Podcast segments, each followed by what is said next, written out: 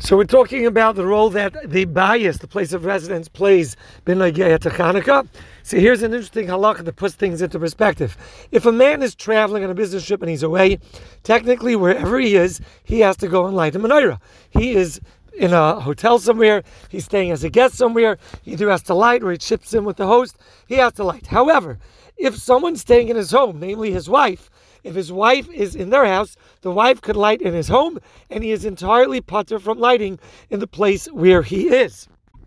Now, even though there's normally a din called chashad, where people know that a Jewish person's there, and it doesn't seem like he's lighting a menorah, if a person is traveling and he's in a hotel, he's not in a place where anybody identifies the location that he's in with uh, with the Jewish person, with who he is.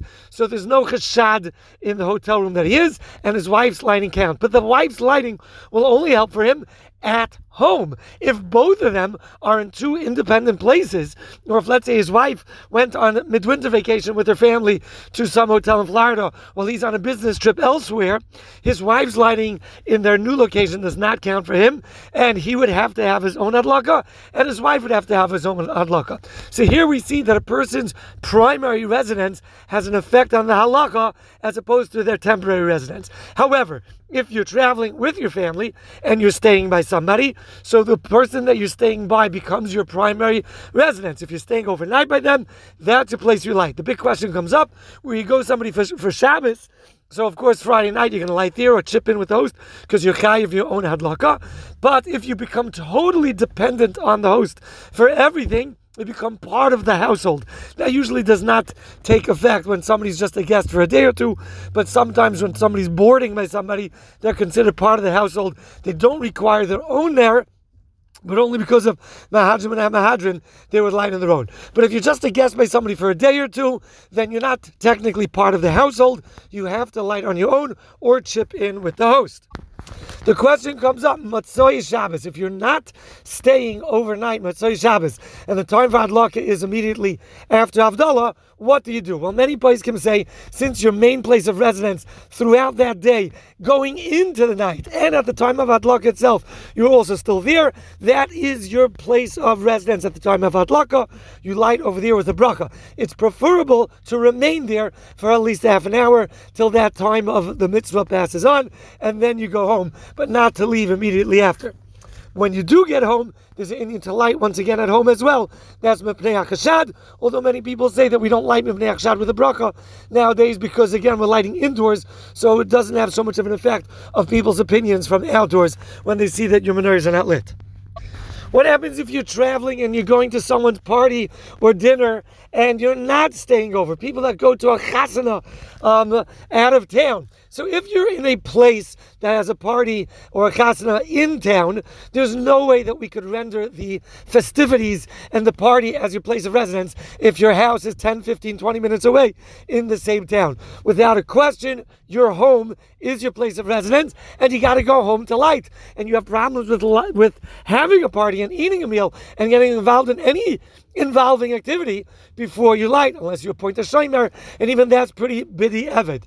So you really are supposed to be going home and light first before you do anything else. If you're going to something out of town, that becomes much more of a shaila. Since your place of residence is back home, technically right now you don't have a place of residence. Your home is out of town, it's away, you are considered mahalche drachim, you're on the road, you don't have a home. Some places can say that if you're spending time with somebody, you're settling in, you're not just grabbing a bite, then maybe that is considered your place of residence. So we could rely on that to lighting in that place. Again, if you're not just eating there, but you're actually spending time there, you're going to your parents, you're going to in laws, you're going to your family. So some would say that it's enough of place of residence that you could light over there to remove the isser of doing other things until you light. And then when you get back home, you light again with a bracha at your primary residence when you go home. However, this l'chayr would only take effect if you're going to someone's home, which is a place where people eat and sleep, and you're joining them for a few hours. So now, right now, at the time of adlaka, perhaps it's a little bit considered your place of residence. However, if you're going to join a party that is not in a home, it's in a rented hall somewhere, it's very, very hard to describe that as anyone's place of residence, and it should not be relied upon. This, of course, definitely places a big question on what the chassan and kala actually should be doing on the day of the chasna if they're getting married during Hanukkah.